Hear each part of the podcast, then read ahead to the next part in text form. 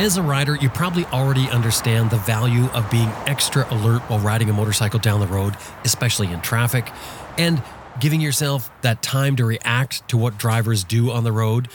But reacting is high stress, and there's the delay. The delay from your brain seeing what happened, understanding what happened, and then coming up with some sort of defensive maneuver. But what if we could predict what is going to happen next? What if, when a driver decided to do something crazy, you were already anticipating it and already had a plan? Then, instead of it being an, oh no, I can't believe they just did that, it would be more like, well, I saw that one coming. Like seeing into the future. Well, today on our exclusive Rider Skills program, that's what we're going to learn to do. Look into the future and predict what may happen as we ride down the road. I'm Jim Martin. This is Adventure Rider Radio. Stay with us, we got a good one for you.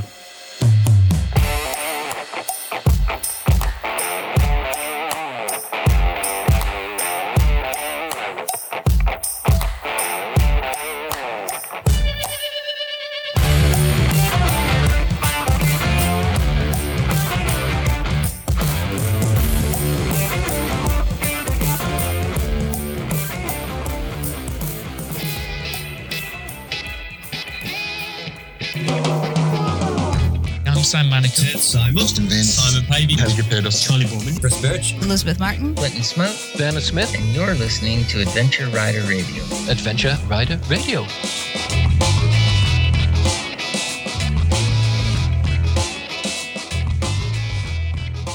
Best Rest Product is the maker of the Cycle Pump, the best tire inflator for motorcyclists. It'll inflate your flat tire in less than three minutes. Made in the USA, comes with a lifetime warranty. They also distribute Googletech filters, cyclepump.com.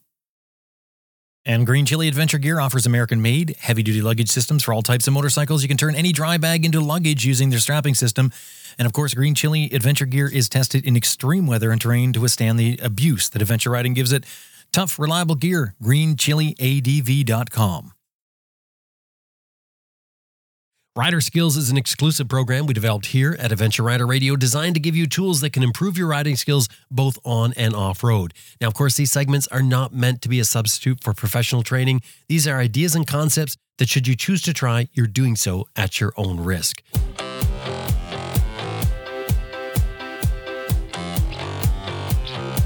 Now, today for our exclusive rider skills, we have Clinton Smout back once again. Clinton is the chief instructor at Smart Adventures in Ontario, Canada.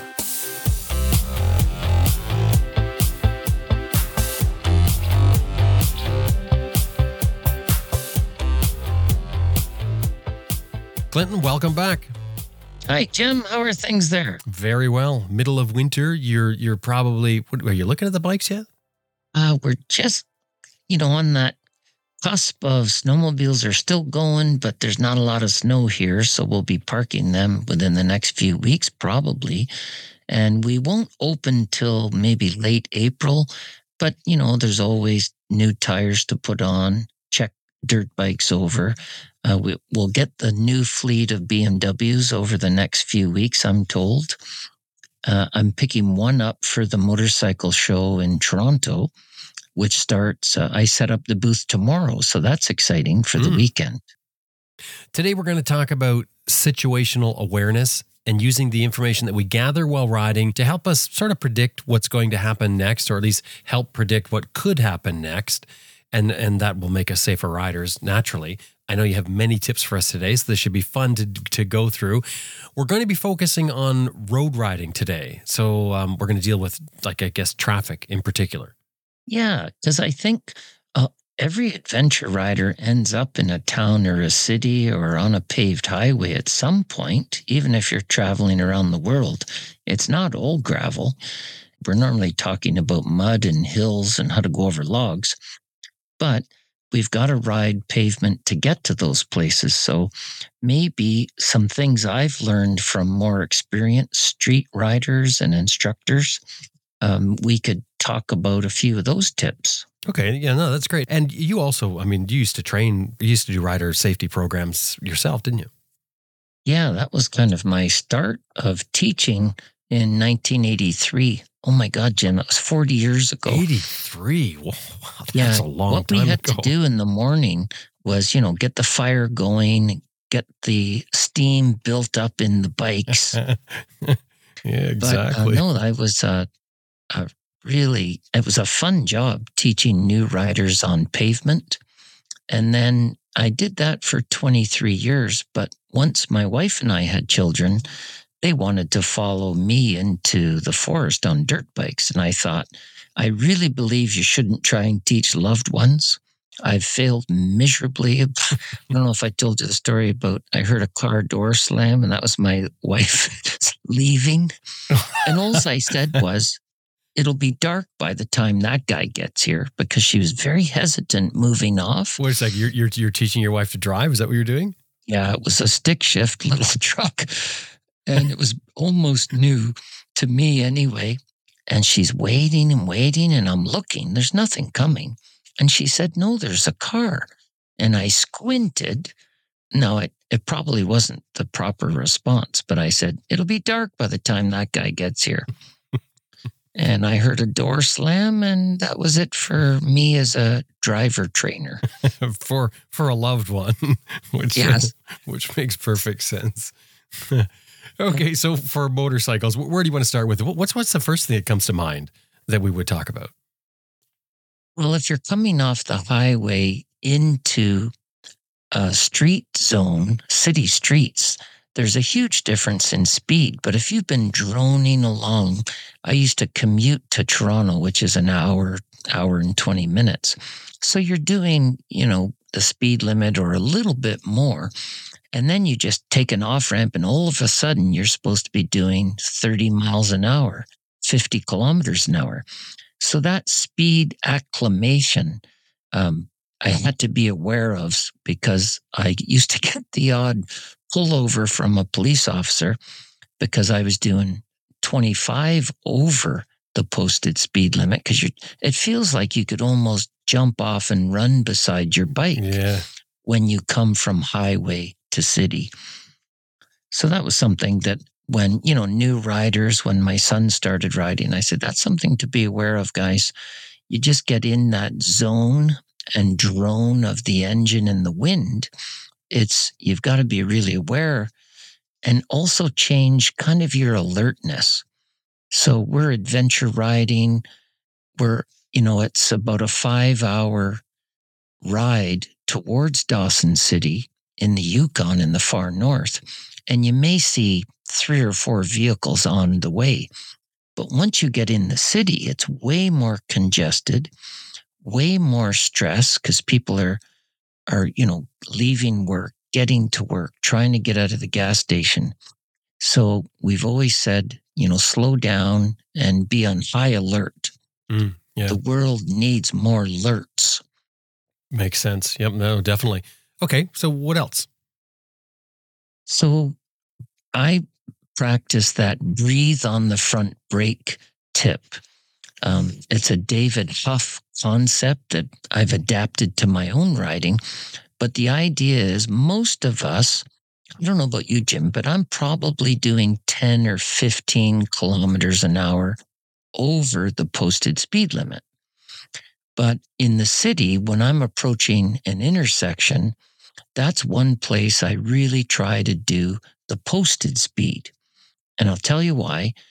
Because I know if I drop it down to 30 miles an hour, 50 kilometers an hour, I've got more time to react if something happens. I've got more distance to stop in or take an evasive mover like swerving. So, in order to scrub off my speed, you know, I think as a kid, I probably used to just turn the throttle back and it would slow down. But a safety tip I picked up is the car following you doesn't see a brake light and they may get way too close to you if you just use the throttle to slow down. So I don't use the rear brake. What I do on the approach of an intersection is two fingers on my right hand snake out and I breathe on my front brake. I haven't even shut the gas off. I'm the throttle off. I'm just breathing on the front brake. And a few things that are really neat happen. One, there's a little forward shift in weight transfer. My front suspension compresses a little bit. I'm not hammering on the brake, just two fingers breathing. My brake light goes on, which tells people that are following me, hey, I might have to do something up here. That may take their foot out of their gas pedal, or they may change lanes. Why is this idiot slowing down?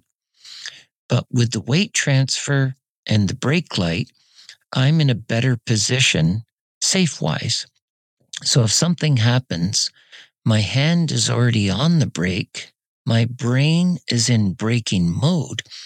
So I'm faster getting on to a harder brake application than if I was just, you know, riding towards the intersection with my hand on the throttle. So Yeah. we call it breathe on the front brake. It makes sense because we eh, we all understand intersections are where things happen.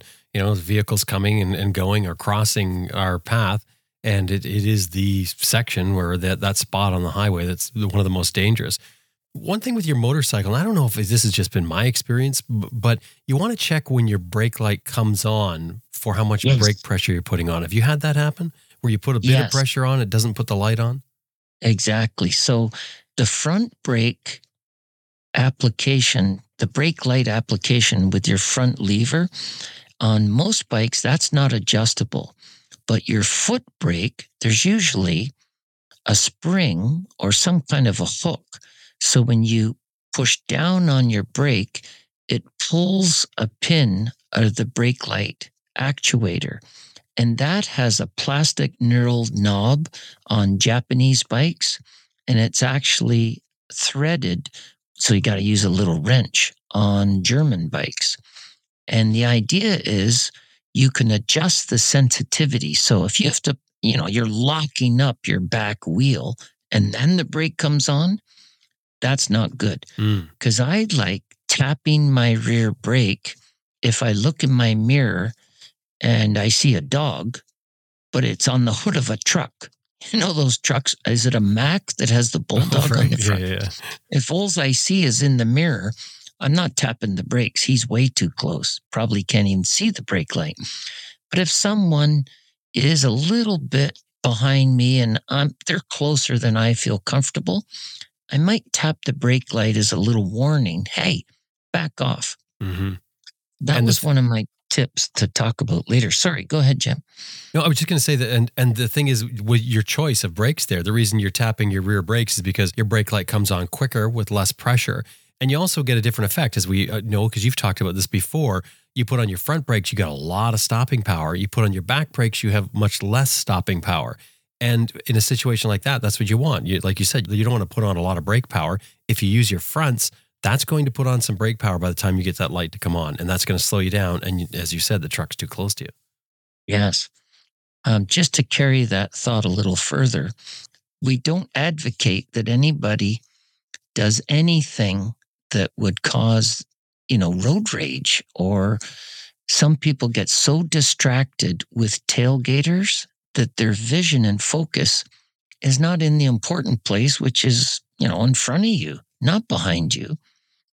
So if you're a new rider on the street, guaranteed somebody's going to really peeve you off um, by doing something dangerous towards you.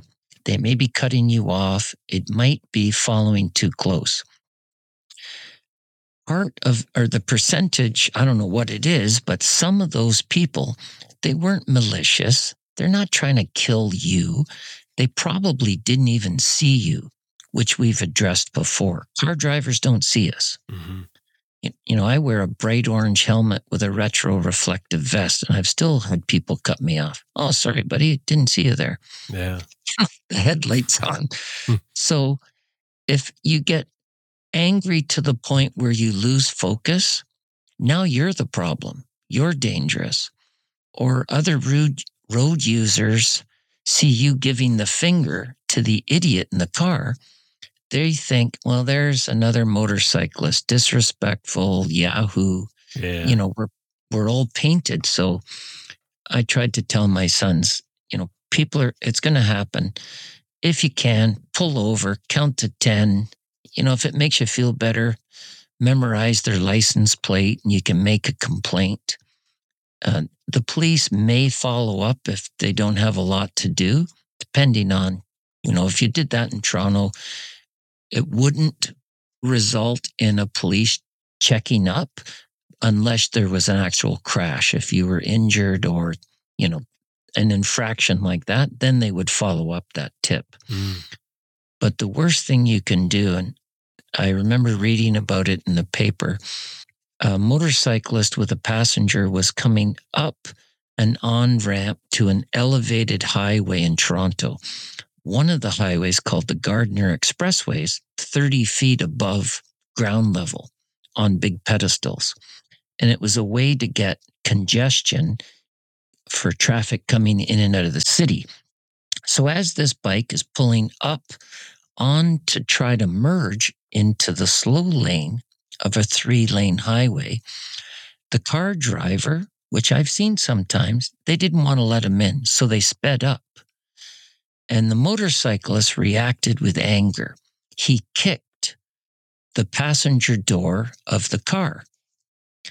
The car driver, equally idiotic, did a violent swerve to the right after he realized his car had been kicked. Mm. So that violent swerve put the motorcycle, the rider, and the passenger over the guardrail of the elevated highway.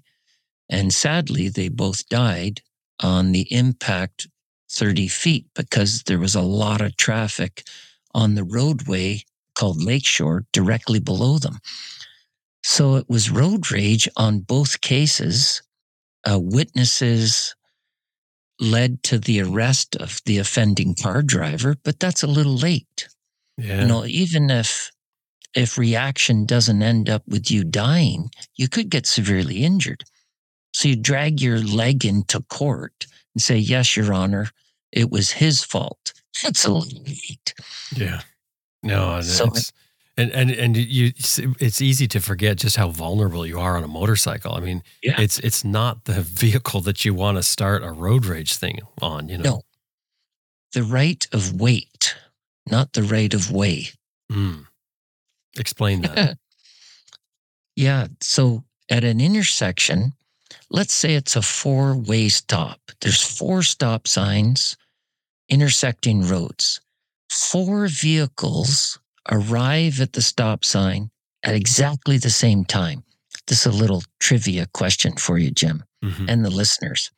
If everyone arrives at exactly the same time, who has the right of way?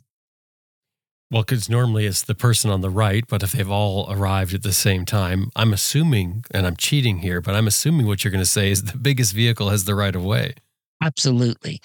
Because most people respond with, as you did, you know, it's the guy on your right. Everyone has someone on their right. So if you, the skinny little motorcycle against vans, cars, and trucks, if you think it's your turn, that could go very badly. Mm. So the right of weight to me is more important than my legal right of way. I'm going to let them go. You just have to be careful with signals. I don't know if I've told you it before, but in my little town, there is a four way stop. I pulled up first, stopped my bike. A car pulled up right afterwards. So I'm thinking, looking across from to him at the other side of the intersection, is he thinking I'm he- going to go or is he thinking he's to go? Because he's got his left turn signal on and I'm going to go straight. So I saw him wave his hand and I thought, fantastic. What a nice, courteous guy.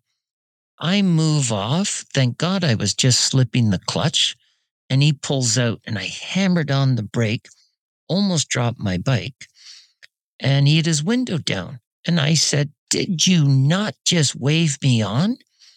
And his reply was, Mosquito. He wasn't waving me on. He was hardly was- paying attention at the intersection.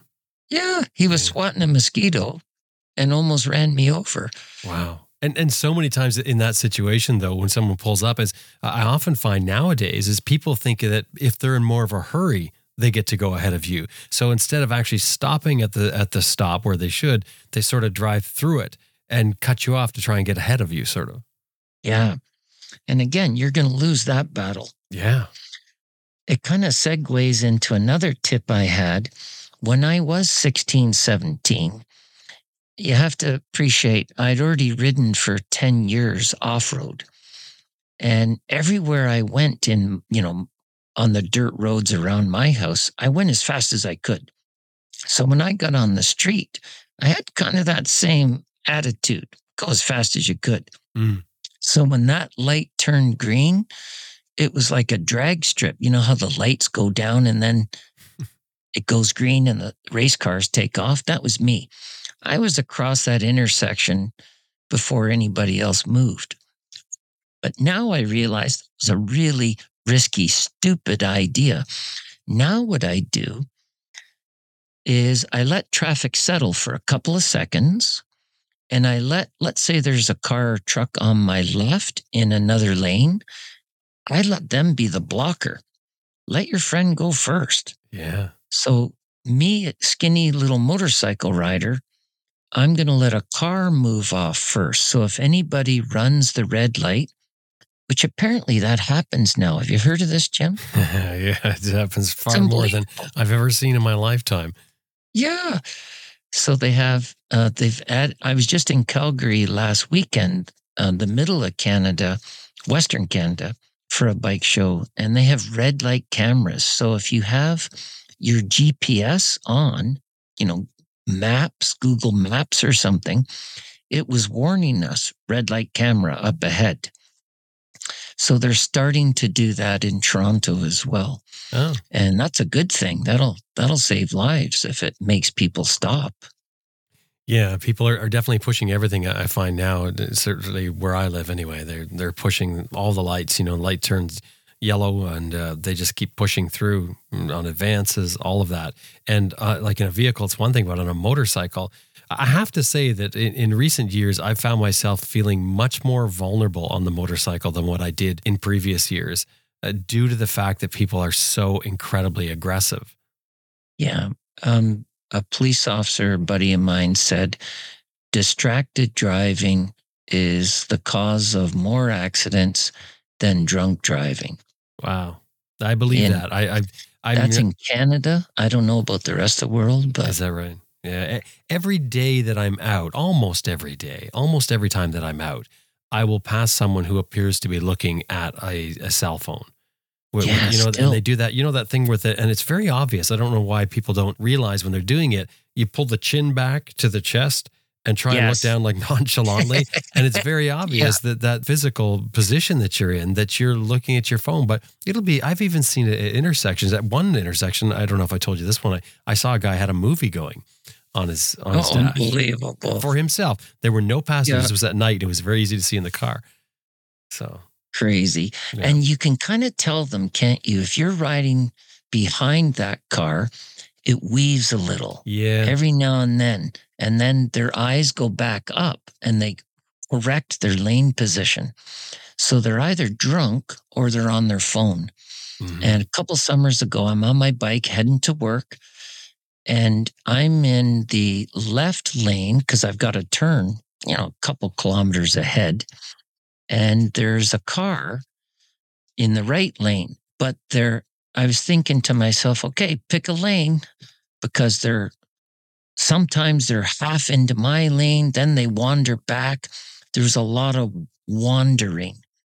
And I thought, this idiot's on their phone or they're drunk. So I thought, I'm out of here because they were going below the speed limit anyway. So I lit the bike up a bit and I went as far over to the left as I could without being in oncoming traffic. I passed this car and I glanced over, and the driver was on their phone, and there's this beautiful golden retriever sitting upright in the passenger seat. So just as I go to pass, she's on her phone looking down. Doesn't she wander into my lane? If I'd been in the left or sorry, the right tire track of the left lane. She would have hit me. So I got on the horn and that startled the daylights out of her. Her head came up and she stared over at me. And by that time I was gone. So maybe two kilometers further was a red light. I got to stop and I'm waiting to turn left. So the same car pulls up beside me and I look over, the window comes down. And I thought, oh, the driver's going to apologize for sure.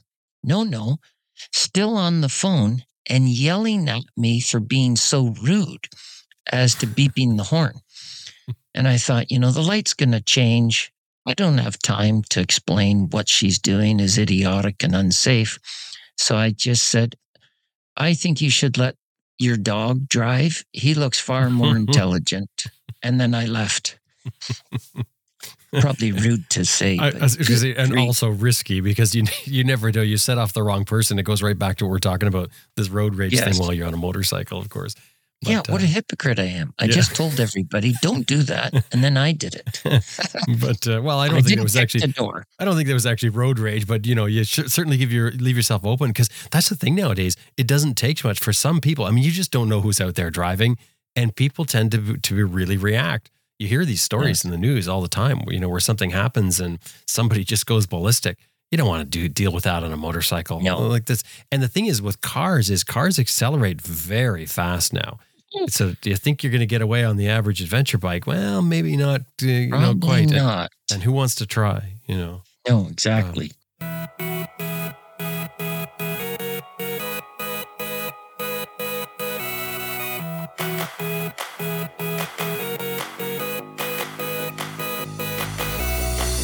Just a quick break while I tell you about two things, then we're going to be right back with more. Stay with us.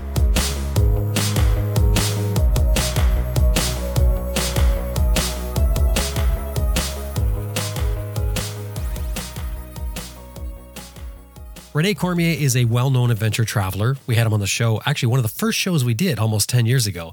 Rene takes what he learned on his trip, four and a half years on the road, traveling around the world by motorcycle, and he puts that into the trips that he's been running for the past 14 years as Renadian Adventures. And Africa, Africa is one of his top destinations.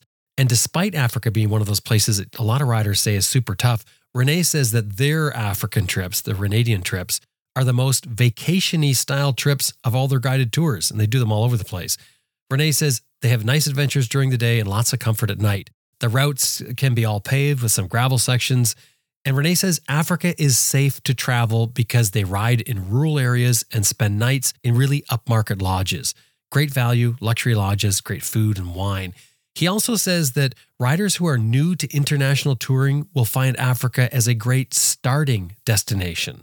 Now, let's face it, Africa has so much to offer. I mean, we hear the stories here on Adventure Rider Radio.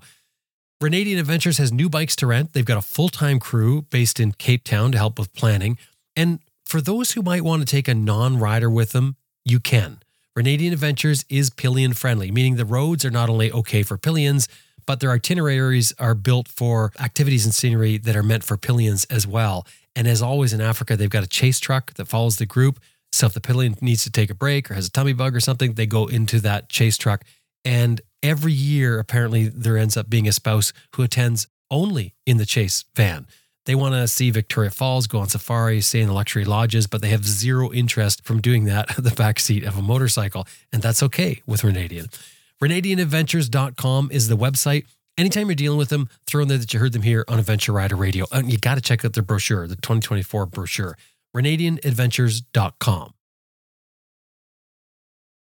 Two people packed up with all their gear on a KTM, two up, the driver wearing a cast on his wrist.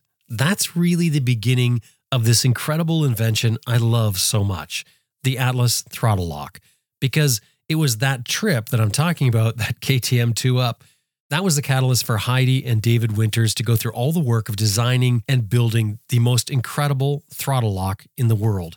This is a piece of craftsmanship that makes riding more fun and, and possibly even a safer thing to do. The Atlas throttle lock changed the way I ride, both long and short trips. It's a beautifully machined device that clamps onto your handlebar in seconds. It's solid, it's made like a Swiss watch. There's two buttons on it one for engage and the other for disengage. and they provide a tactile feedback that you can feel even through your gloves. So you don't have to look down. You know what you're doing just by touch. And that's key. It just works beautifully to hold your throttle position. If you need more, you roll on a little more throttle, it holds a new position. You want less, you back off the throttle, it holds a new position. No need to disengage.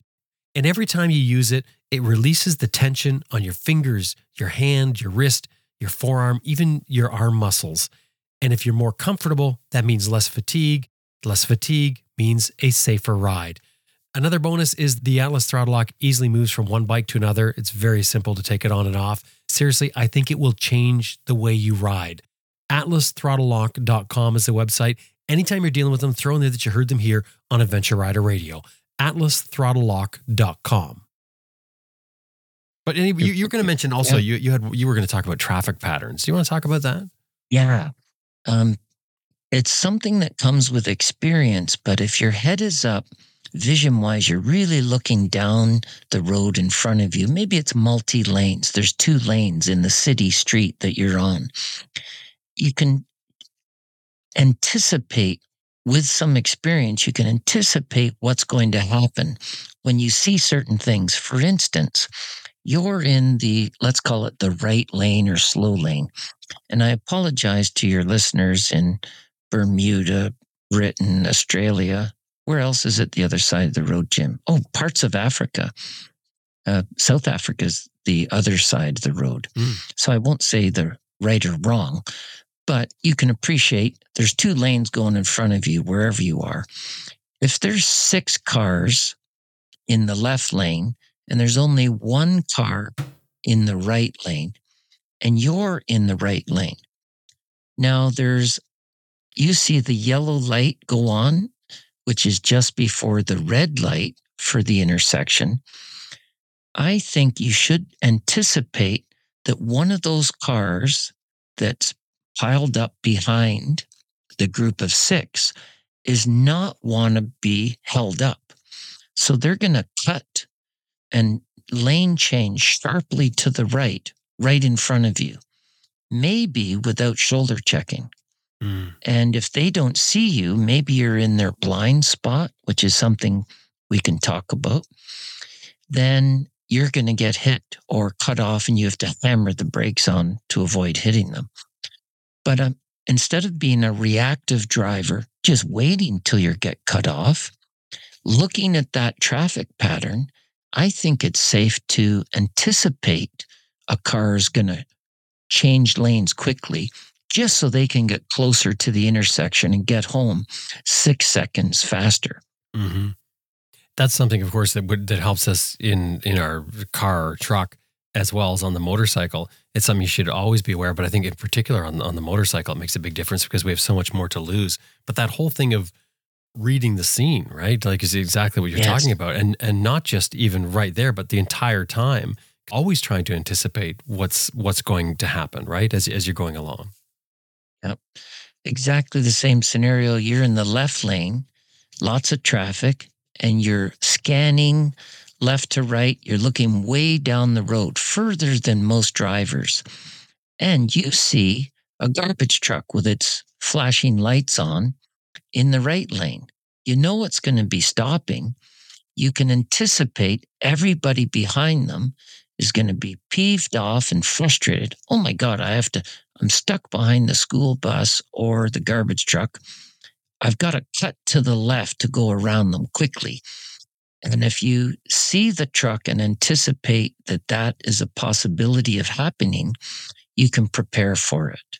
Mhm. And in preparing, you might uh, cover your front brake, put a brake on, slow down a little, give them more space to cut, or maybe change your tire track further away from that impending vehicle that's going to cut you off.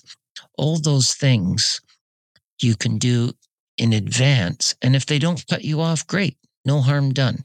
But if they do, then you have less time and space to react in. You tell riders not to stop close behind a vehicle that's in front of you. Why? Yeah, we've always taught that. And the idea is, and it came out of that survey we've talked about before that I did.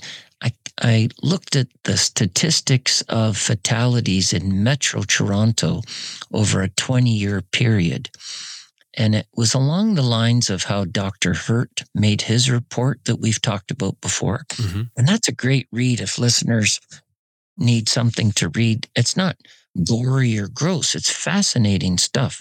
The Hurt report from the early 70s. But um, what I found in this analysis was the third reason of not making it home, and all your family and friends are at a memorial service for you.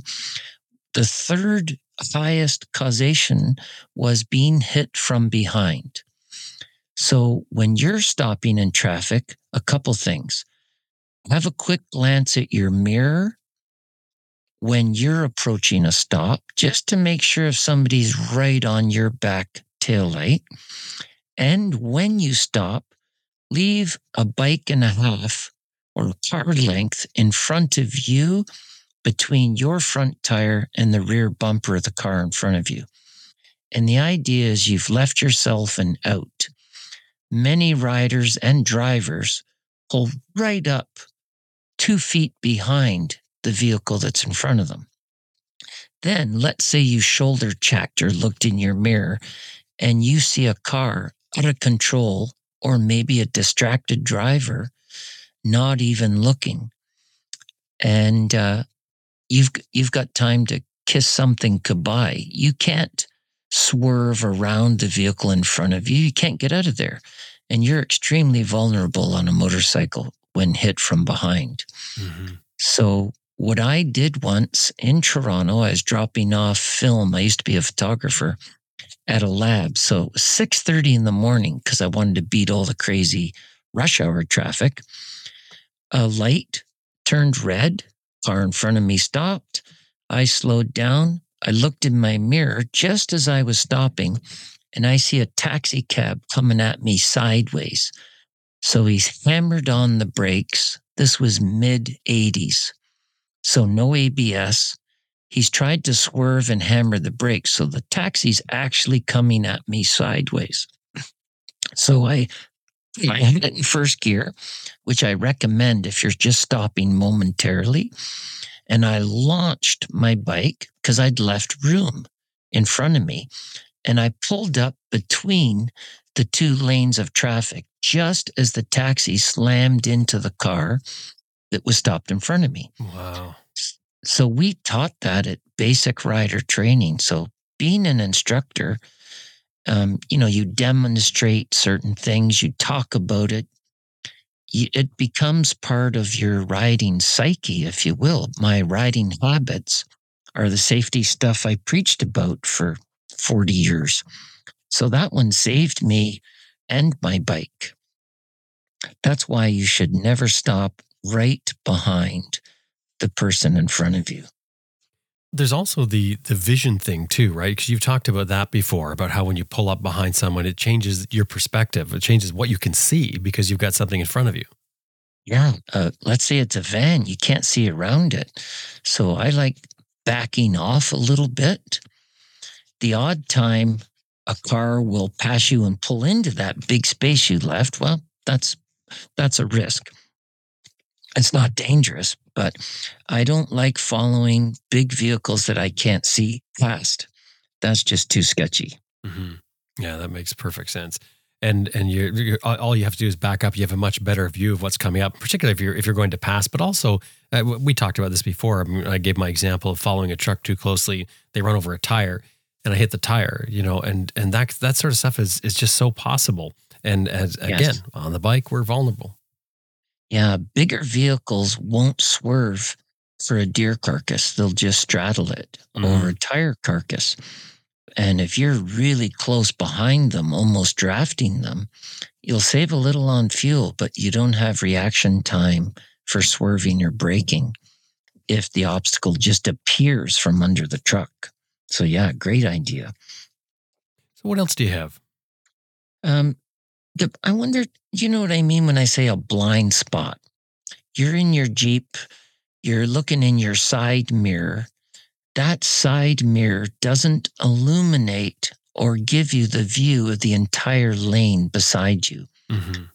So there's an old saying that if you're on your bike and you're just behind another vehicle, if you can't see the driver's face in their door mirror, they can't see you if they're using just their mirror as a determination of whether they should change lanes or not.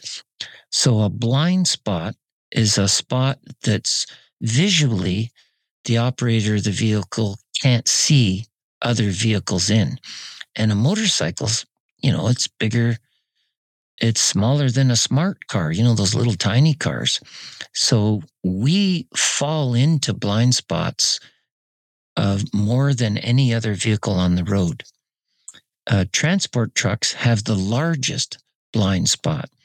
There's a part where if you're directly in front of the cab, that truck driver probably can't see you. And if you're beside the truck, often their mirrors can't see you. So you've got to be really careful around trucks. Give them a wide berth when passing and don't follow them. Mm-hmm. It's nothing against truck drivers. They're probably the most experienced road users out there, but their vehicle it, itself is inherently dangerous to motorcyclists. The wind blasts alone, you know, this big rectangular box is pushing a lot of air down the road at highway speeds. So when you go to past, the wind buffeting can have a dramatic effect on your balance and steering. Mm-hmm. The, and the other one with that is where you're you're actually fighting a crosswind. You know, you'll be countering a crosswind, and you do it automatically. It's not a big deal. But when a truck passes upwind of you, it all of a sudden blocks that wind, and you find yourself leaning into this oncoming truck Yes, only because of the lack of wind that was holding you up before. exactly. So yeah, love trucks. They deliver everything pretty well that I buy probably, but um, I'm a little nervous around them when I'm on the mo- uh, my bike, more so than my pickup truck. You you mentioned the the blind spot that all vehicles have, so that, that it's really often it's the it's the um the spot that's missed between your rearview mirror and your side mirror. That's where you, you can't see. But vehicles have all Yes. kinds of them. It's surprising some of the vehicles you drive and you look at them, you you think that that is a huge blind spot in the back. And of course, Yeah. modern vehicles, many modern vehicles have sensors out the side. And they've got a little light that lights up on the mirror that tells you that there's a vehicle beside. I'm sure we've all seen that as you're going down the road if you don't have a vehicle that does that already. But um, I don't want to count on that as a rider. No, um, this truck I bought recently, I had to wait 11 months for it, but my my old Toyota truck that I loved, the rad hose went two kilometers from work. And I thought, well, you know, I'll turn the heater on. That'll take heat off the engine and I'll drive to work. Oh my goodness, Jim, I should have walked. By the time I pulled in the driveway, it sounded like a bag of hammers in the engine. I warped the head and it wasn't fixable. It wasn't worth fixing. Mm. So I sold it as is and I ordered a new Toyota truck, which took 11 months. And my, you know, of course, I didn't read the owner's manual as much as I should. So I'm driving along at night and my high beams kept going up and down because it sensed cars were coming. And then I went to change lanes. If you don't use the turn signal, it beeps like crazy. They're almost autonomous. It's getting more and more that way. So the truck's smarter than I am, Jim. So it beeps at you, telling you that you're not using your signal to change lanes, Oh, or yeah. that you're changing You're- lanes. What what it's thinking is that you've fallen asleep, or Right. maybe you're on your phone and you're wandering. So it's alerting you to that. Oh, so these But my- vehicles make it so that it's safer to use your phone while you drive. Well, I guess maybe have a drink. I don't know. That's right. But what I noticed was um, my son passed me on the way home from work in the fall.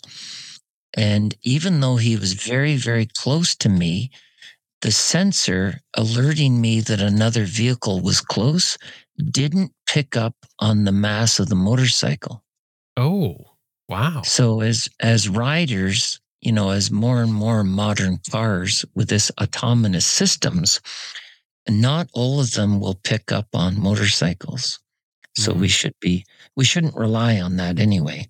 Yeah, that, that makes sense. Well, it's a scary thought sort of stuff. And that's all of what you're talking about here is, is anticipation, not depending on anyone, the actions of anyone, not expecting them to do what you think they should do. You, you've got to sort of read into it. I know we're going to talk a little bit more about that coming up. But, but so, Yeah. what else? What's next? Uh, choosing the proper tire track in your lane. You know, if it's a single lane going down the road, traffic behind you, traffic in front of you, we've always thought the left tire track on this side of the globe is your best bet. So, so let me just inter, eh, let me just interject Yeah. there. So, what whatever tire track is closest to the center line of the road. Yes. So, um, you know, in North America, we're sitting in our car on the left side. So if we're on our bike, that's where your tire track choice should be, the left one. And the reason here we don't recommend it is if you're in the right tire track close to the sidewalk or the ditch, it's an invitation for many drivers who want to go faster than you to pass you within your own lane. So the left tire track is a good blocking position, we call it, where people will be less likely to pass you on the throttle side of your bike, Mm-hmm. but they're they're more likely to pass you on the left if you're not blocking them.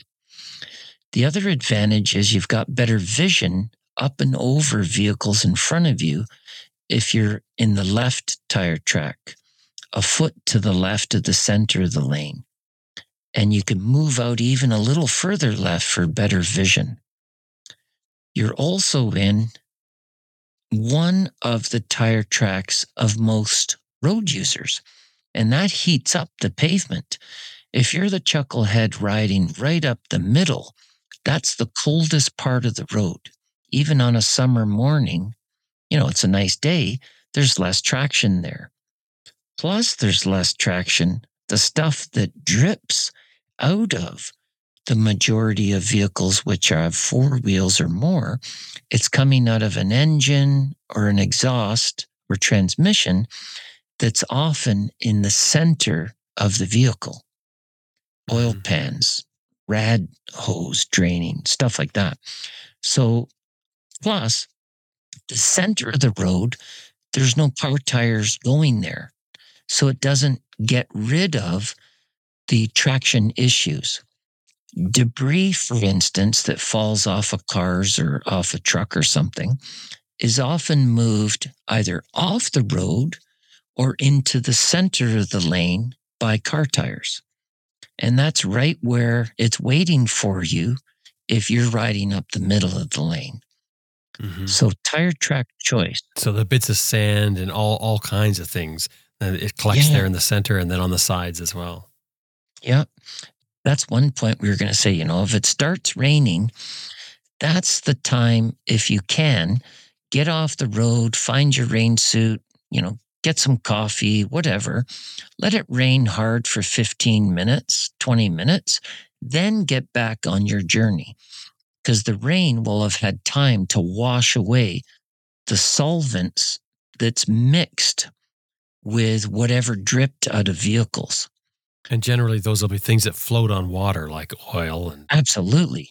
And that's the most slipperiest time. Whereas a hard rain, most roads are crowned. There's a little bit of a camber. So maybe the center between the lanes is a little higher than the ditch side of the road. So the, it gives time for the water to run off and wash away some of that emulsions.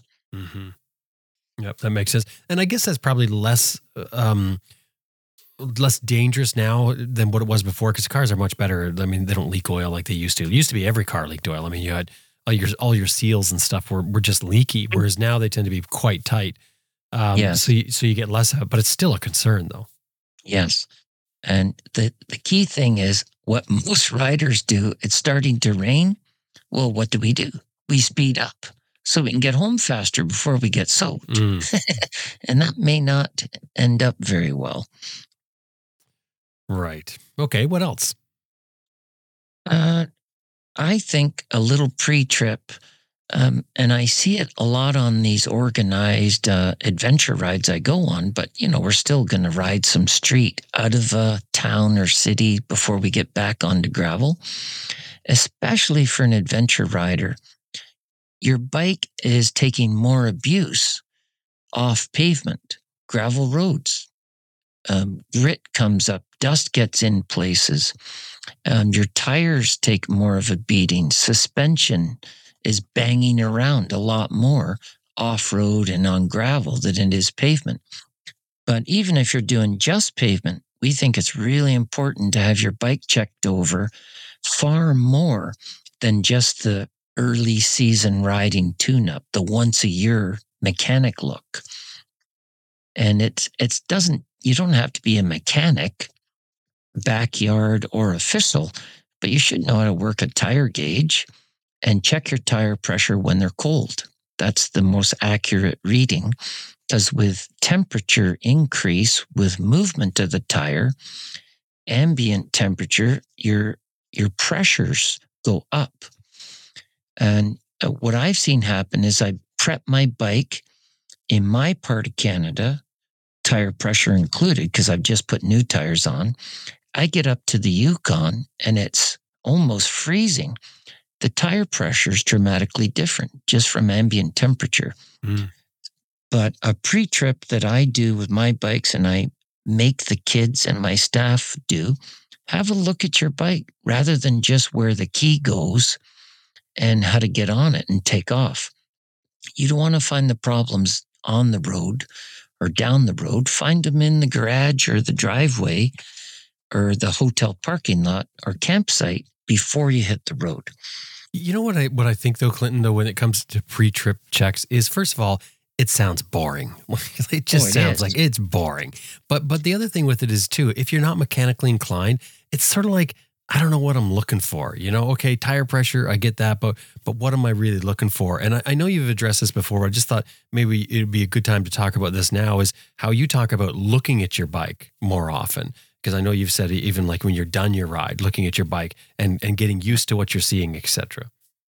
Yeah, I got used to suggesting fellow adventure riders on the trips I do check their bike in the morning, at lunch, just a quick check, and then at the end of the day. Because what was happening more times than not, you know, I get all suited up. I'm the last guy to leave. I'm the sweep rider. And uh, either they find the problem just as they go to take off, or 200 feet down the road, they realize, oh man, I think I got a flat. yeah. So, um, stuff like tire pressure, tire condition. I put the bike up on the center stand if it has one, whatever I'm riding, and I spin the wheels and I'm checking drivetrain. So if it's got a chain, I'm checking for does it need lubing? And the best time to do that I like is at lunch or at the end of the day. In the morning, your chain's cold. But with heat, the little rollers and the spaces open up a little. If you don't have an O ring chain that's got factory lube built into it, then if you do need to lube your chain, maybe after a heavy rain day, uh, do it after the ride or mid ride at lunch. And what I do is I put it up the side stand, center stand, sorry. I rotate it by hand. Some people will have it in first gear and run it and loop the chain. That's risky for future piano careers. You don't want your hand down near a fast moving sprocket and chain scenario for obvious reasons. Mm-hmm.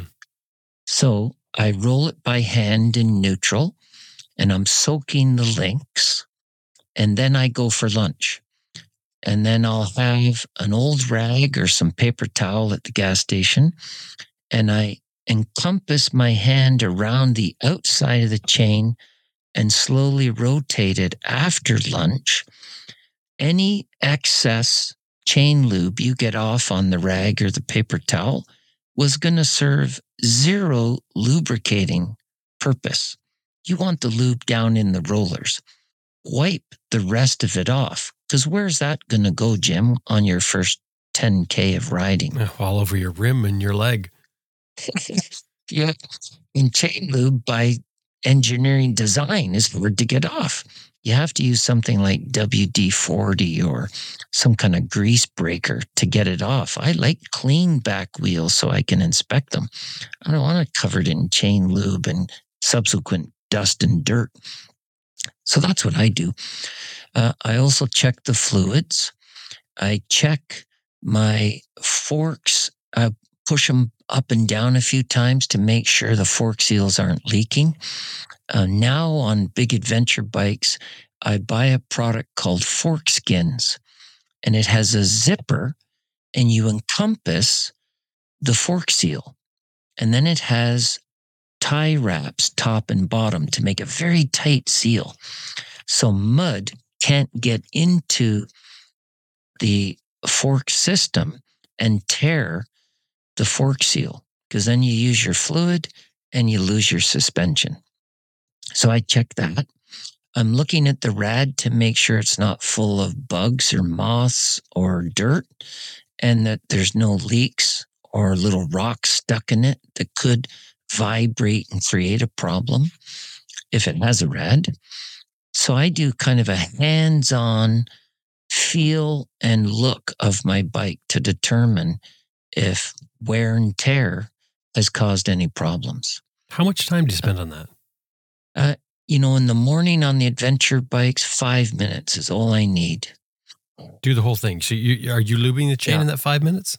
Yes. So you lube the chain, you're checking the tire pressure, you're checking your levels, the levels that you can check, which is Yeah. generally you're going to be your either dipping your your crankcase and then looking at if you have a cooling system, looking at your reservoir to see where that's at. Um, Yeah. Most of that, like on the BMWs, I can see the coolant reservoir up under beside the fuel tank. Uh, they all have, most bikes I have have view windows now. So it's just get down on your knees. My adventure bike pants have knee pads built into them, which are fantastic, not only for protection, but I can just throw myself down on the ground to do a tire or check oil or stuff. mhm. So my suit's not always that clean, but it doesn't hurt my knees. Okay, and so and so what else are you checking?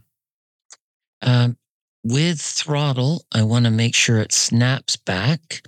If I have an older bike, maybe a cable clutch, I pull it in and I'm looking to see if any of the finely woven strands of wire have broken off. If they're starting to fray, I want to know about it before, you know, I'm going to shift gears and my clutch cable breaks.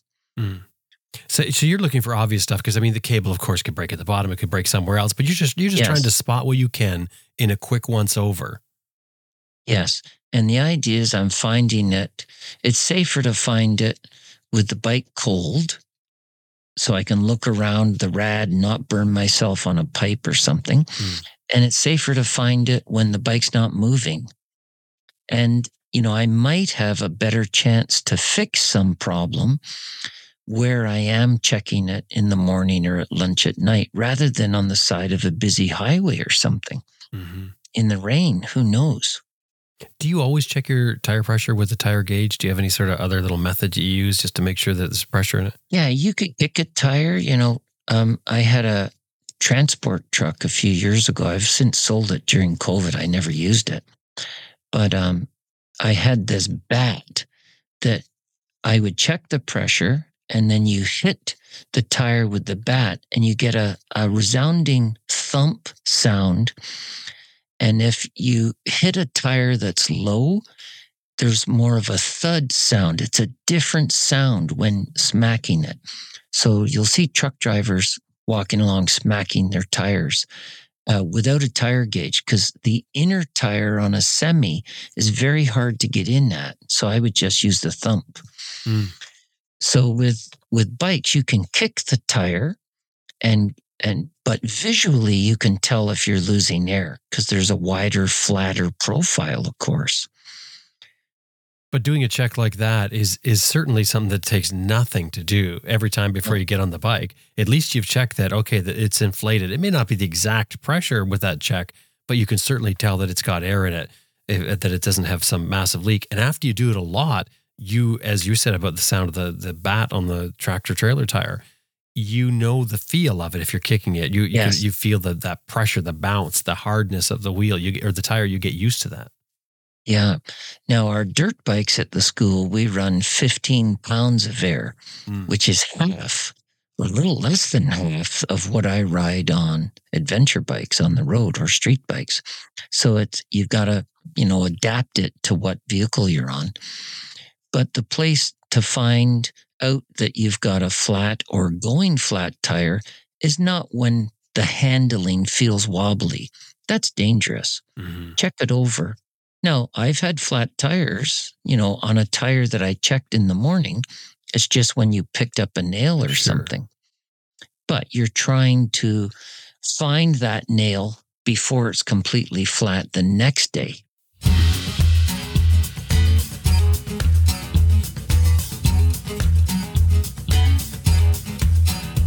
Just a quick two minute break. I've got a couple things I want to tell you about, but stay with us. There's a lot more good stuff coming up.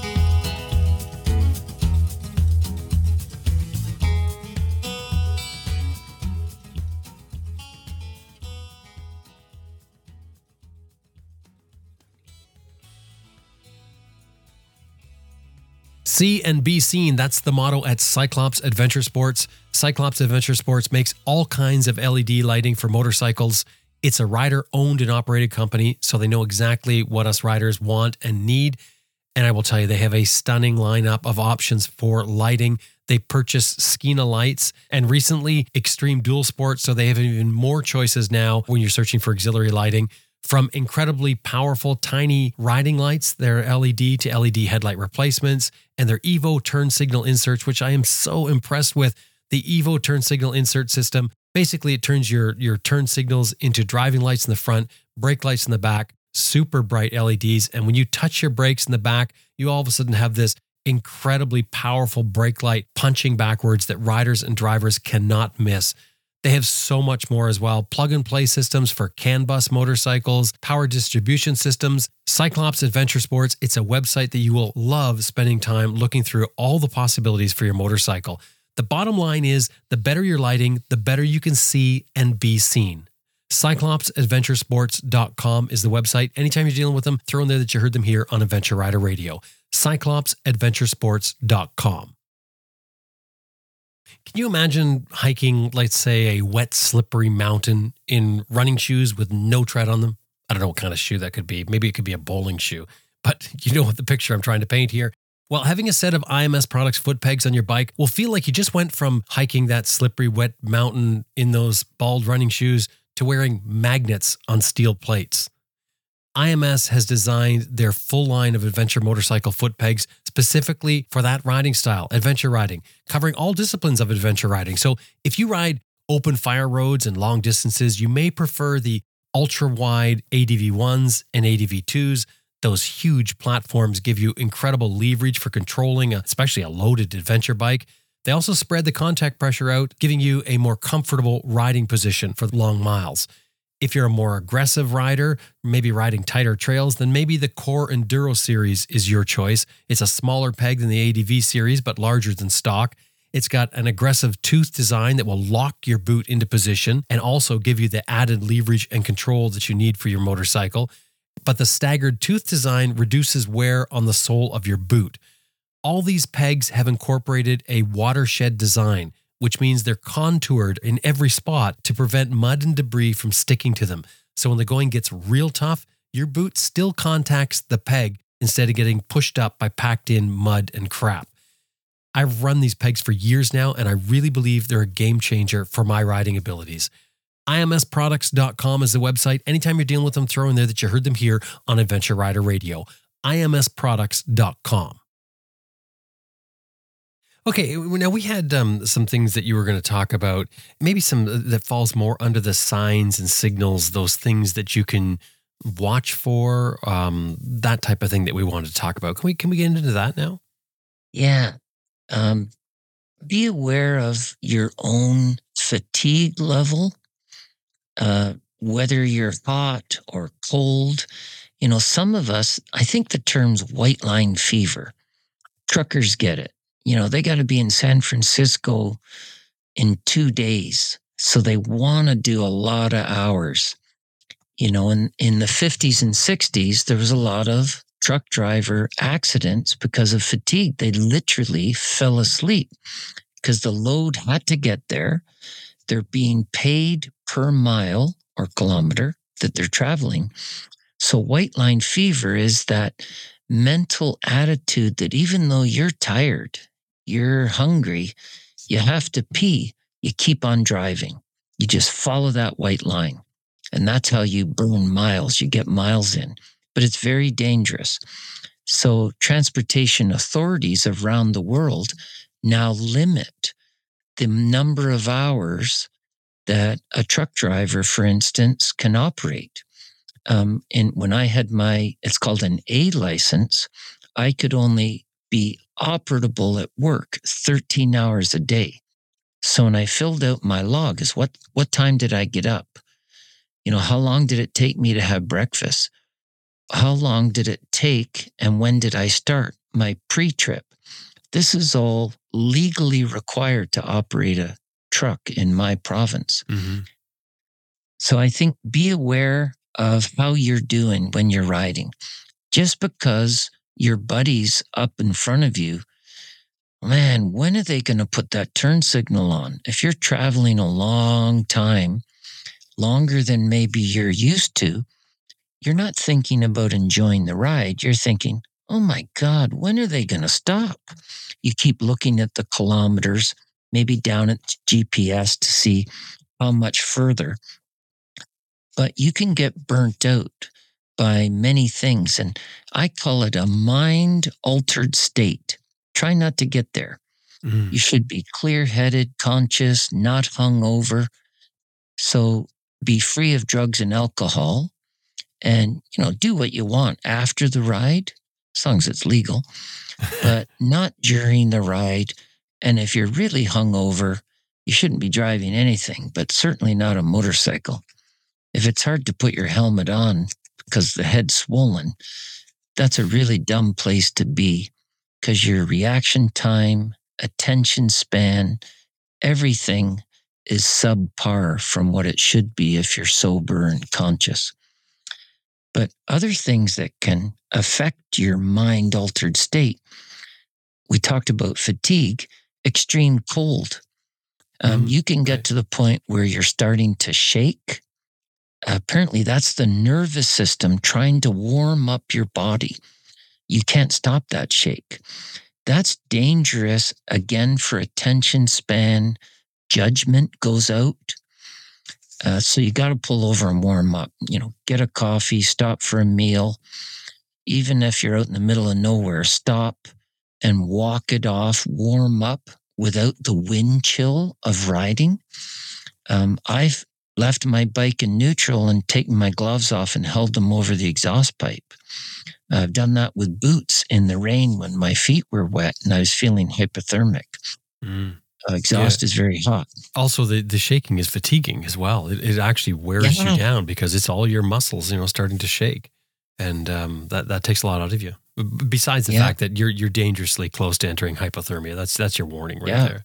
You, you can't ride a bike safely. That's just nuts. Yeah.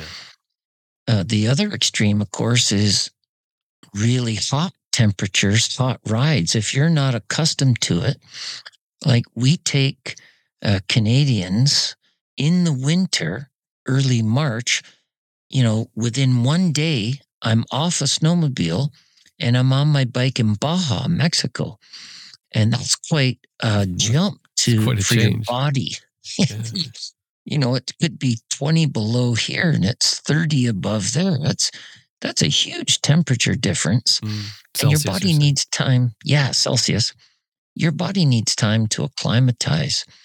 But um, if you're not used to extreme heat, period, you're going to have a harder time touring in really hot countries because your body just isn't used to it and it doesn't handle heat as well. So you've got to hydrate way more than you would at home and have vented gear so you can still wear your gear because we know that riding with exposed flesh in extreme heat, hot sun de- not only does it sunburn and cook you, you're dehydrated even more Mhm. to the point where the beginning of heat stroke is you faint. So now, as you're riding along, you're not even conscious anymore. So that's not good. So that is definitely a few ways uh, for mind altered state. Mhm. Uh, one that happens in the spring, I've suffered from it myself, is euphoria. Oh my God, I can't wait to get my bike fired up, put the battery in. You know, the roads are dry finally. It's a little cold, but I can't wait to get out there. This euphoric feeling of wanting to ride sometimes translates to our right wrist, Jim. Mhm. And, you know, our friends in police cars, they haven't seen a motorcycle in many parts of the world in the winter. So you're going to stand out a lot more. So that fast, great feeling ride in the spring is going to garner more attention. And it's more dangerous because the roads aren't very good. In many parts of Canada and the northern US, we use sand or salt or gravel on the roads for traction in the winter. That stuff's still on the road. So being really excited to ride could have negative impact. One Okay. last one is depression. You know, we all go through good times, bad times, sad times.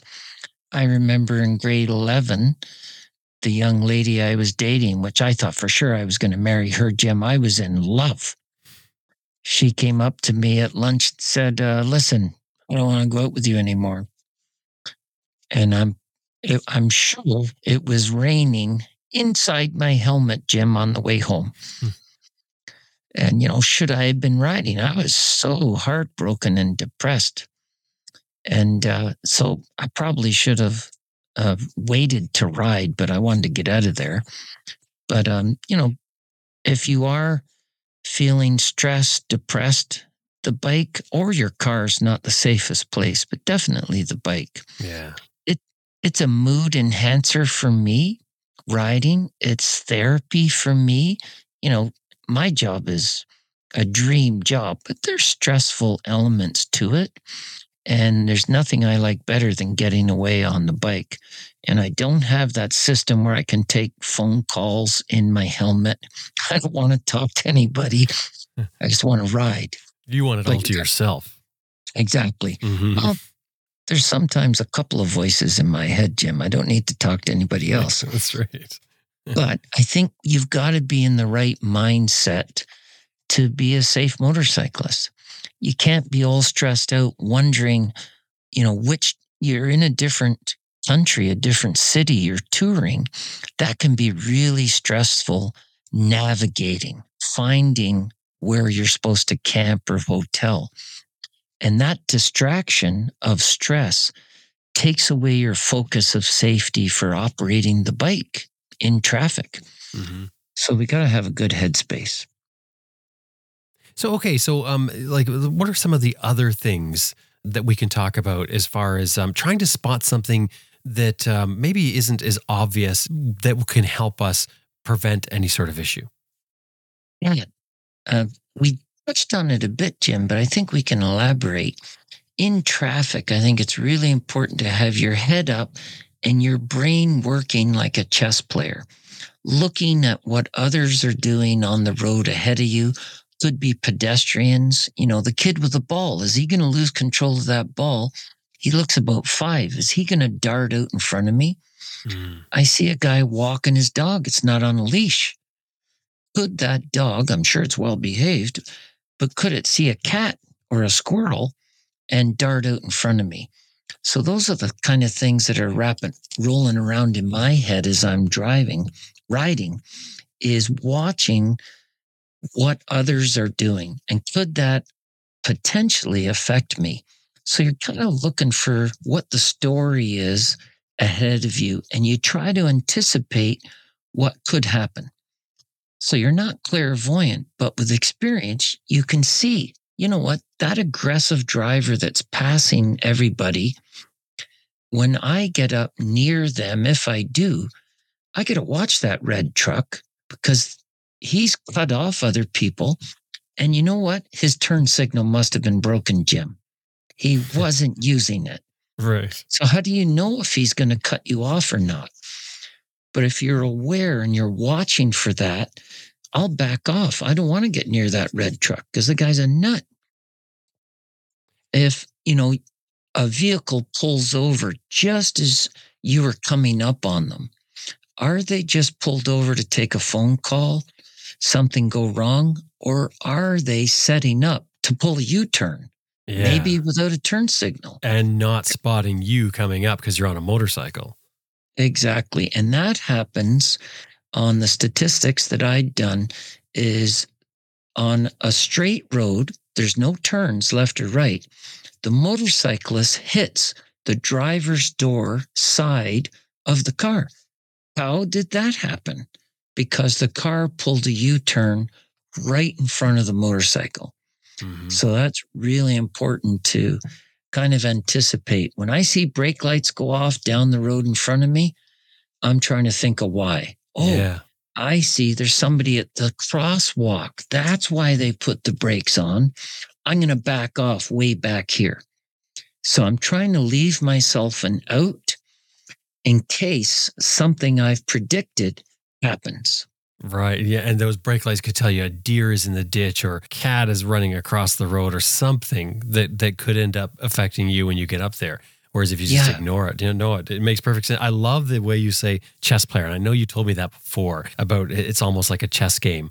And the better you are at that chess game, which we can all learn, the better you are at it, the safer you are as a rider. Absolutely. So, you know, a lousy chess player is reacting to the move the opponent did right then. And they've been planning the checkmate six moves ago. A Mhm. good chess player, maybe 26 moves ago. So that's, and how do you learn these skills? It comes with experience, but reading, listening to your show, watching YouTube videos, talking at coffee with more experienced riders. Um, there's a lot of ways to pick up these in traffic sensibilities and predict what's going to happen. And that way you're more prepared for when it does happen. Mhm. Uh, we've always told people ride as if you're invisible. Because trust me, sometimes you are. Mhm. That's the most common expression the car driver says after cutting a motorcycle off. You know, I'm sorry, buddy, I didn't see you. Mhm. We got our headlights on. you well, know, they're they're so fixated on other vehicles, and and I I've often thought about this and think, you know, while we're while we drive along, we don't notice how many mailboxes there, and I think I've said this before, but how many mailboxes or how many telephone poles we've passed or how many you know boxes we've passed on the side of the road.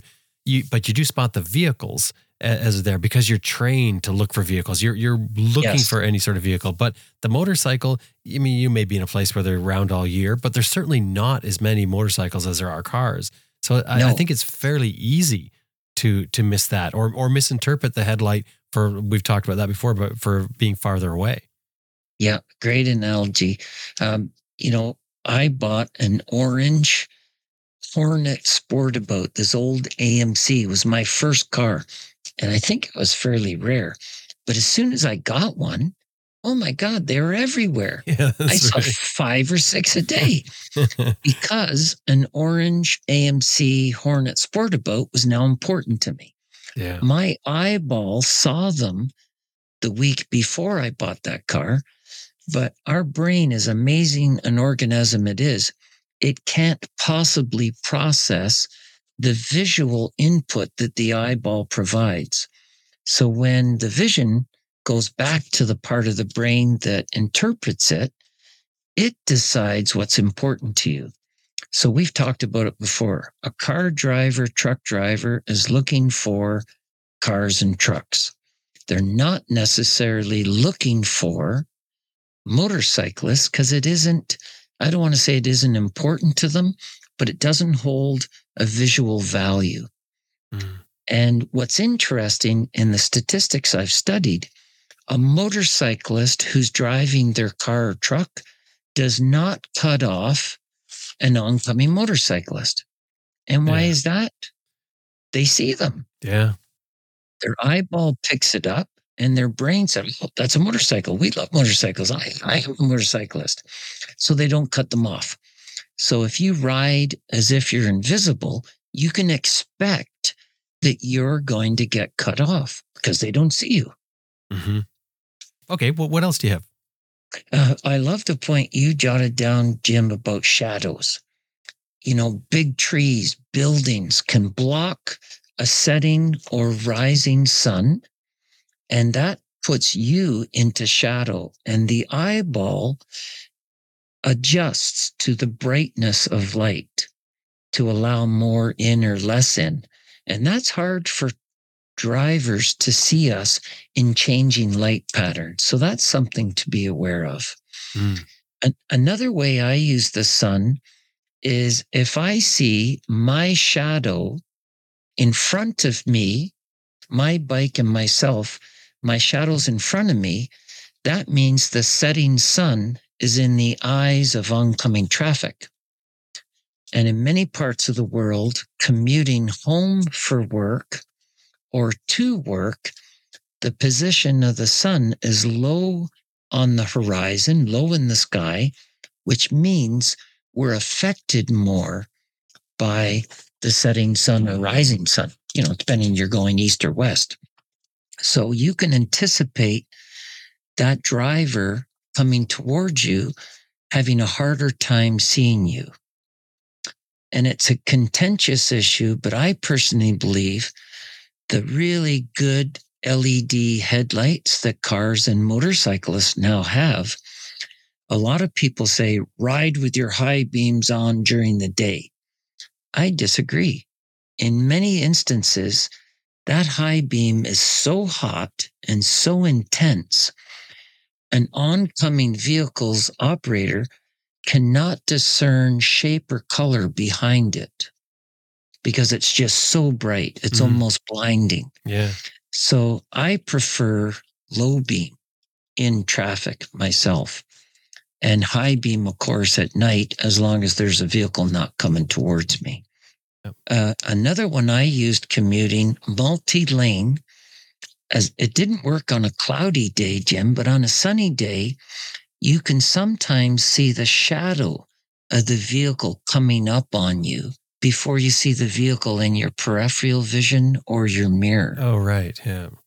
depending on the position of the sun in the vehicle. So shadows can have a, a big impact on our safety if you're aware of them. Yeah, and even on a cloudy day, on a cloudy day, if you're following vehicles, you can often see vehicles in front of them and get an idea of how close the traffic is in front of them because you'll see a shadow and it's usually on both sides on a cloudy day because the light coming through the clouds works like a big light box. Yes, Um, exactly.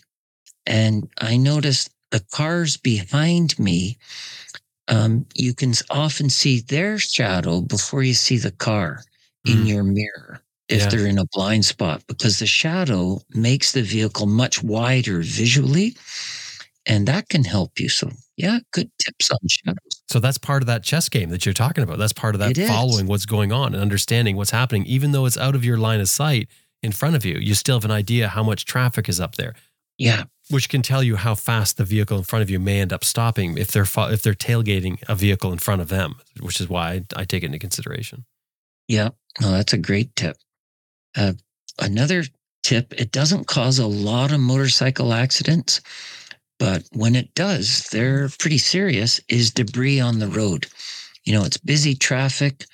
There's a lot of cars pulling trailers, maybe from the cottage, they're going to the dump. They hit a bump or a pothole, and part of the load falls off. Other debris is you don't see it as much in you know our era now, but when I started driving and riding, uh, there was a lot more muffler shops, Jim. I think they must be stainless steel now. Like that Toyota truck I talked to you about, it had 400,000 kilometers on it, and it was the original exhaust. Yeah, That's unbelievable for Canada. it's one of the rare things that have actually improved. But yeah, I agree. We we did see more muffler bits on the road before. But we still see chunks of tires. And you'll see more of it in hotter climates. Uh, you want to look at a selection of used tires, go to Mexico. They're all along the sides of the road and sometimes on the road. So, extreme heat, if your tire is underinflated, it heats up more. And if you've bought retreads for your truck, for instance, I owned my tractor, but I could have, if I wanted to, I could have got a job pulling trailers for other companies. And trailer tires for economics, and they're perfectly safe, good traction, they'll use a retread, especially in certain parts of the world. Hard tires, it's very prevalent to have retreads. So someone in a small factory will glue a laminate, uh, laminate a new tread on a bald tire. And if it's not properly inflated or maybe not properly adhered with the glue, in hot temperatures and at higher speeds, it'll delaminate and the whole tread can come off. So if it's a truck tire, the tread coming off weighs about 160 pounds Mm. and it's doing 100 kilometers an hour. It's going to take you right off the bike, Yeah. never mind wipe you out. So that's another reason what not to travel behind trucks, just in case. And part of that chess move, you can be aware that often when those tires are about to let go, you'll hear an odd sound. So you hear the whack, whack, whack, whack sound like some sort of odd thumping sound that tells you there's something wrong with this vehicle. Yes. And the driver, to no fault, you know, they're they're 60 feet away in a cab with Tammy Wynette playing on the radio. They don't hear the thump, thump, thump, or they may not feel it when they have 22 tires. One of them's breaking loose. Mm. Yeah. So I don't drive beside trucks or behind them. I get by them or I back way off, let them go. And, um, you know, different countries we might tour in may not have the same standard of living that we're so lucky to enjoy in many parts of the country. So when I was in South Africa, I saw a lot of vehicles with no license plate, you know, baling wire holding the fender on, no Hmm. windshields. So I didn't want to ride behind them. No offense to the people. It's the best they could do with their standard of living. But that vehicle's inherently dangerous to a motorcycle. If something falls off, you know, questionable tire tread, questionable brakes, um, I happily pulled way over to the right and let those vehicles pass me. hmm So that's something to be aware of if we're we're out on roads that aren't the roads we grew up on. There's going to be a different level of safety for vehicles, for instance. Well, that's a good point. What else do you have? Another one that I think is important is target fixating.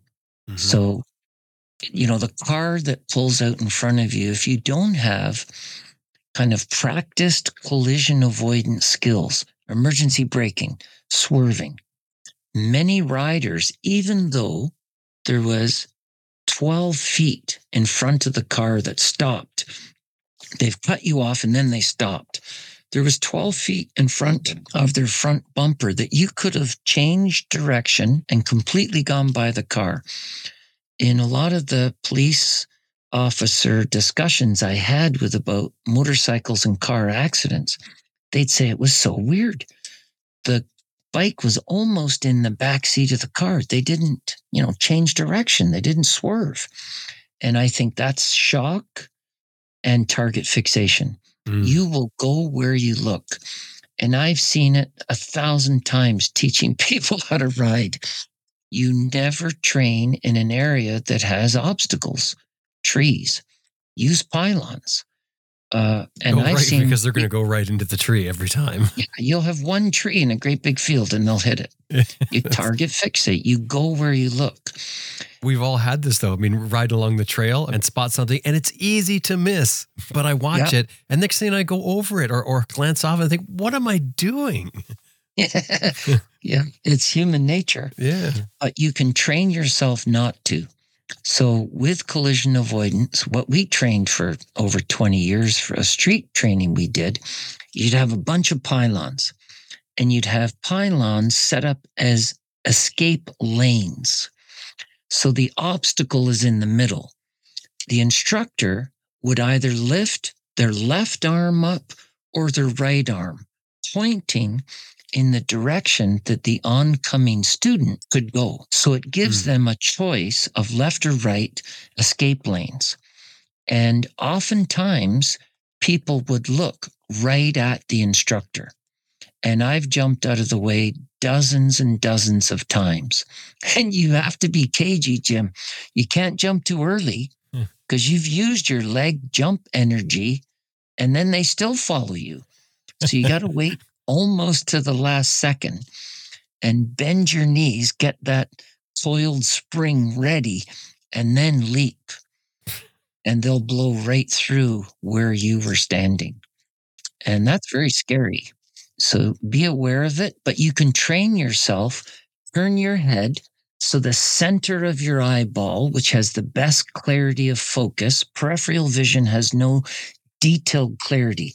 You'll see shapes, you'll know it's a car, but you can't tell what kind of car it is. Move your face, move your head so the center of the eyeball is looking at your escape lane, not at the thing that cut you off and stopped. Mhm. Right. Yeah, another uh, target fixation example that that I always think of is this one that I had, which to me was like the perfect setup. It was a, um, I think it was two people on the side of the road, on, on the far side of the road, away from me, and they were bent down doing something at the at the side of the road, which I couldn't quite discern as I came up, and I, I sort of I got fixated on them slightly because I didn't understand what they were doing, and and it's part of my process of of you know the chess game, right? There's vehicles coming the other way that's sort of going by them. But what I missed at that distance until I got closer was what they were doing is trying to call the dog back that was on the other side of the Oh, road, no. my side of the road. And had that dog, you know, ran out in front of me, of course, you know what's going to happen. I mean, I spotted it in time enough, but I did find myself fixating on that target. It's just a weird thing, and it was at a weird spot in the road. So that's a, a type of target fixation that can also mess you up. Yeah, absolutely. That's a good one. I hadn't thought of that. Another one I was thinking, Jim, is so people can see us.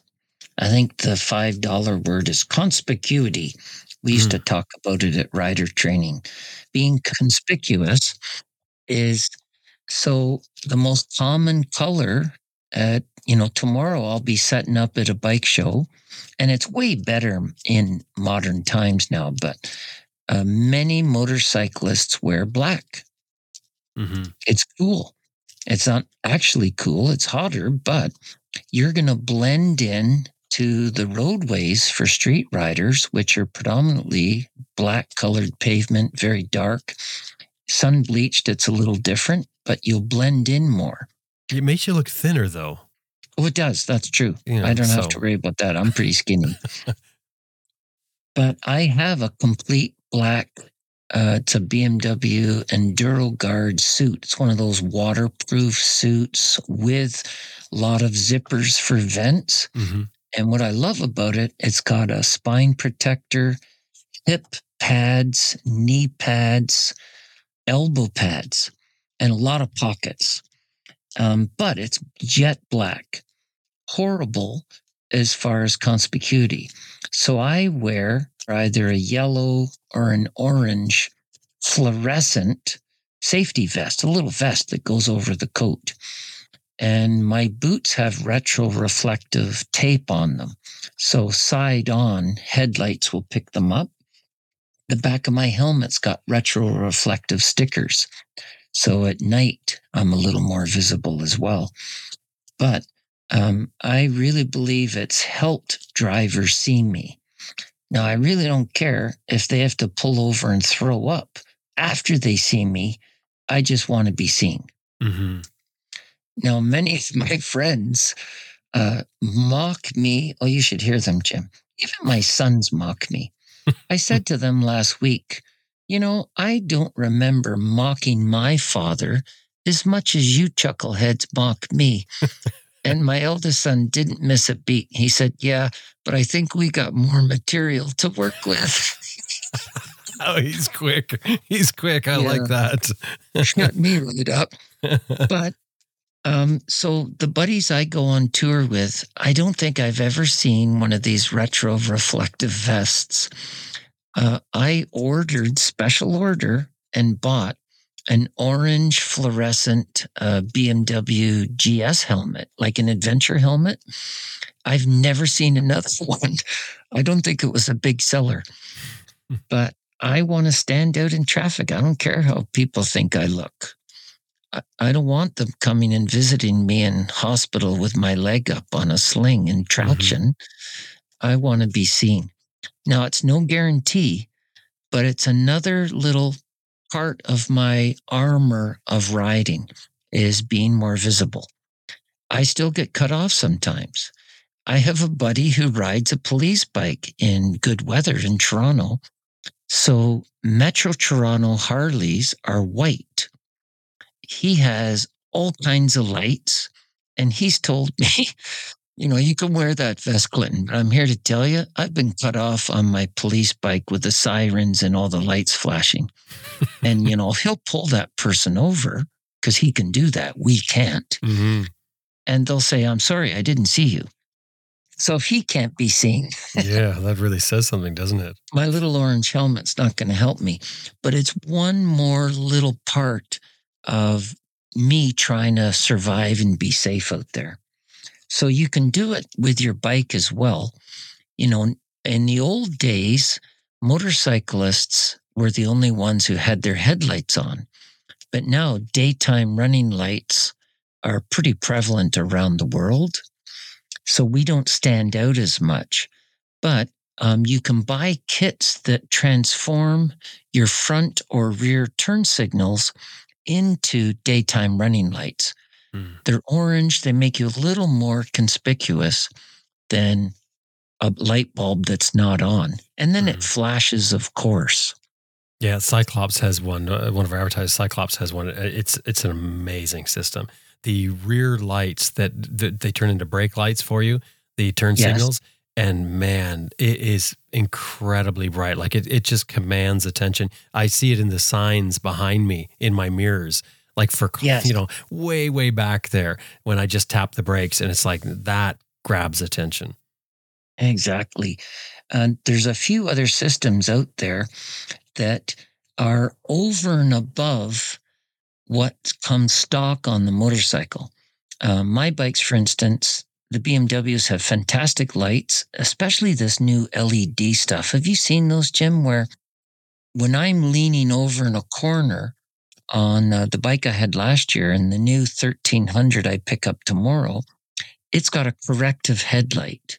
So it doesn't bend with my lean, it bends up to show the road. It's it's it's like so a- it's keeping the beam level to the road all the time. I've I've seen it. Um, I've read about it rather, but I've not seen it physically. Yeah, so there's systems that we can add as options to our bike. It- That was a more expensive feature, but it sounded safer to me. You also said about li- riding in the in the left track. That's one of those things that stands out more. But but we could also move ourselves, couldn't we, to become Yes. you know maybe a little more obvious. Uh, a little wobble, six inches left and right, to the visual plane of an oncoming driver, they see that wiggle rather than a perfectly straight oncoming beam of light. Mm-hmm. because we're attracted to that excitement of the light. So um, you can dip your bars a little back and forth, approaching intersections. You know, not dramatically, you'll Yeah. be pulled over. But the Just- idea is, as you say, tire track alterations make your headlight change. And and it's those slight things that hopefully other drivers are doing the same thing as you, which which most people do to some degree. Maybe not not not near as much as what we do as motorcycle riders, but they are working out the chest game themselves. And when they see you do something strange like that coming up into an intersection, you all of a sudden command attention to them. Like, what what is going on here? Wh- Why did that light just swing over to the side? No, exactly. Um, I know one thing. I have that f- weird bike, Jim, with two front wheels, the Yamaha Niken GT. Mhm. I think I've talked about it before. And wow, does it gain attention? It's got good lights, but there's two front wheels. Yeah, I that's right. stand out in traffic. So maybe on that, I'm less likely getting cutting cut off. But maybe the likelihood of somebody target fixing and hitting me goes up. Yeah, that's right. I couldn't get my eyes off those dual wheels. Yeah. I thought there was a second wheel. Well, the the other thing that we were going to talk about that we didn't touch on was was the blind hills and corners. Can you talk a bit about that? Yeah. Um, what I'm, I pass on to newer riders. You're out in the country and there's just two lanes, one going south, one going north. In the country, especially, the soft shoulder is gravel because it's, there isn't the municipal budget to pave the road all the way to the ditch, like often is on city streets. So if you're riding along going south and you see a bicyclist coming north and you're cresting a hill, I think you can assume that car drivers coming towards you going the same direction of the bicyclist are going to pull into your lane rather than slow down or stop behind the much slower bicycle's pace. Mm-hmm. So if you're on your bike in the left tire track, when I see a bicycle, I move over to the right tire track because I'm anticipating that traffic following the bicyclist will come into my lane to avoid hitting them, Mm-hmm. if that makes sense. So yeah. on blind corners, you see a bicycle, you can anticipate a car coming over the hill is going to come into your lane. And they may come over into your lane without a blind spot on a hill. They just do it as a matter of practice. Mm-hmm. And a lot of people get upset about bicyclists. And I'm not sure about the rest of the world, but in Ontario, it's absolutely legal and it's in the Highway Traffic Act that two bicyclists can ride side by side. And so car drivers get angry at that because they're taking up a little bit of the lane, but that that's the law. So you have to pass them safely and give them a wide berth. And in congested traffic, that's hard to do. Yeah, that takes up a lot of space. I mean, that that is. I didn't know that was law. Uh, that was legal to do. Yeah. It it's come up in communities around. I live in a lot of resort or retirement communities, the nearby ones to my hometown, and there's hundreds of bicyclists in these clubs, and they're seniors. They're out getting exercise. They're enjoying the weather, and they'll ride in packs, side by side, Mm. ten of them. And you got to be very, very careful and respectful. Well, and you don't want to tick off a pack of seniors. I mean, you don't want them No. coming at you. That's They, they have a lot of votes, Jim. uh, uh, blind corners. Um, there's a famous road. I've only done it once in the United States in Tennessee called Deal's Gap, Tail of the Dragon. Mm. This is Mecca, this Tail of the Dragon place in Tennessee. And it's only, I think it's 19 miles long, or is it 11 miles and 319 curves? Something like that. Hmm. A listener can correct me. But they're very tight corners, very slow speed. I think it's 30 miles an hour.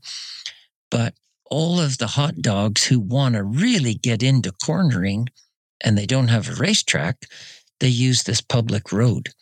So when I did it, um, you know, you want to try cornering, but the faster you go on a motorcycle, the more you have to lean it over, right? hmm So if you're leaned right over on your side of the road and on a blind corner, there's oncoming traffic in your lane, that's very hazardous. Because to hammer on the brakes, that stands the bike up and it might go straight then and not go off, not be able to make it around the corner. You go off the road or you hit. So I'm always, as I've matured, I'm more cautious now on blind corners. If I can't see what's coming towards me, I'll change my tire track, anticipating that drivers aren't going to be able to make it around that corner on their side of the road. Mm-hmm. And, and the other one I'm thinking of is you'll often find that in the country, people drive down the middle of the road. So you, you come Yeah. up to that blind hill or the blind corner, and you find yourself facing a vehicle that could be moving in a good clip right in the center of the road. I mean, we, we know of a rider who who died this way. Yes. Uh, my buddy did, who was a journalist, Rob Harris. And that was gravel, but country road with a lot of gentle hills, not really steep. And sadly, uh, he met a pickup truck that was on their side of the road where Rob was allegedly kind of in the middle of the road, not a left tire track. He was right in the center. So when he locked up the brake in a panic, uh, no ABS. The ABS was off. The front tire slid out and he met the bumper, which Mhm. sadly broke his neck. But um, on gravel, there's really only like three tire tracks. And each where the driver sits is usually in the center of the lane when they're going both directions. So I agree with what you say. They're kind of going right up the middle. yeah. So we've got to be aware of that also. I So- call it when I'm teaching the Rob Harris rule because I, you know, some good's got to come out of Rob passing, and I've taught it for eight years, nine years now, so thousands of times. Oh wow. Yeah, and what what I tend to do when I'm topping a hill like that, anytime there's a blind hill on the gravel, I, I move right over. I know I can Yes. keep my lane and everything. We can talk about holding our lane and everything, but that's those times I just give over and think I'm not taking a chance because I've I've met vehicles coming right down the middle more than once. At one time in particular, very very close, and and I was thinking that had I had I been just in my spot in my lane, I I probably wouldn't be here talking to you right now. Yes. And I think of the stupid stuff I used to do as a kid. I, um, you know, skill is part of it, learning more, but luck has been a big part of my survival too. I, I go through the trails that I'm lucky to live in the same place pretty well my whole life. And the speed I used to go around blind corners on a piece of junk dirt bike with virtually no brakes, no suspension. I couldn't have stopped. I didn't know how to swerve um, if there'd been someone coming the other way, but somehow I survived, mostly unscathed. I did have a little file at the hospital, Jim, and a lot of the uh, people in Emerge would say, We haven't seen you in a while. What have you done this time? or maybe you're getting to be a better rider. They haven't seen you in a while. Yes. learning some right. skills. oh, that's great, Clinton. Well, do, do we have anything that you want to finalize this with? Hmm, hmm, hmm. The only thing I would um I would love to impress upon people for like street riding survival is have patience, take extra time, slow down near intersections because that's what gets us. If you're doing 65 kilometers an hour in a 50, that little bit of 15 kilometers an hour extra speed could mean the difference of you not being able to swerve or stop in time. Hmm. And that could be the difference between your own cooking and hospital food. Clinton, uh, that's great. Thanks so much. Always so much fun to sit down and talk about this stuff with you. Our pleasure, Jim. All the best. We'll talk soon.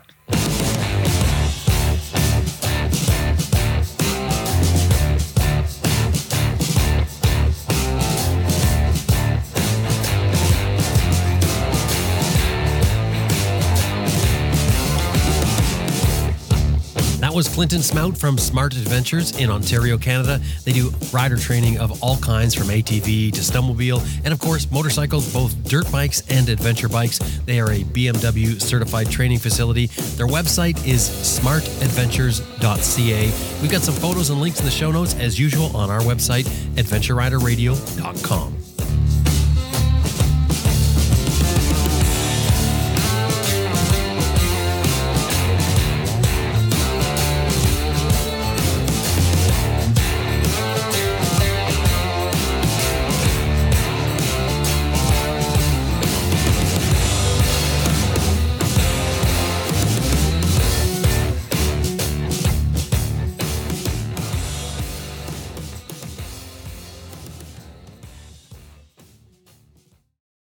Hey, I just want to remind you that this episode has been brought to you by Green Chili Adventure Gear, greenchiliadv.com, Motobreeze Chain Oiler at motobreeze.com, and Best Rest Products at cyclepump.com. And we'd really appreciate it if anytime you're dealing with these companies, anytime email or otherwise, let them know you heard them here on Adventure Rider Radio.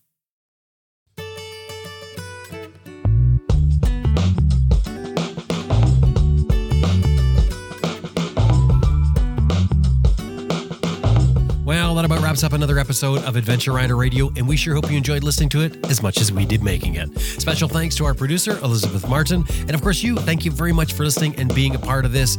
Now, I hope you can get out there and ride your bike. Before you do, though, let me just say that these the show is built on a model of advertising and listener support. We could really use you to drop by our website and click on the support button. Just have a look. That's all I'm asking. Anything $50 or more gets you a shout out on our Raw show. Anything $10 or more gets you Adventure Rider radio stickers. And we would really, really appreciate it if you'd check out our patron option. That way you're you're there for us each week. And it can be any amount. I mean, and I always say, like, think about what you get with a cup of coffee, the pleasure you get from the cup of coffee, the money you spend on it, and then what you're getting from Adventure Rider Radio that we produce here every week for you. And by the way, we are uh, coming up on our 10 year anniversary in just a couple of months. So you really want to stay tuned and, and listen for more things happening with that 10 year anniversary. Anyway, I hope you can get out there and ride your bike. My name is Jim Martin. I will talk to you next week.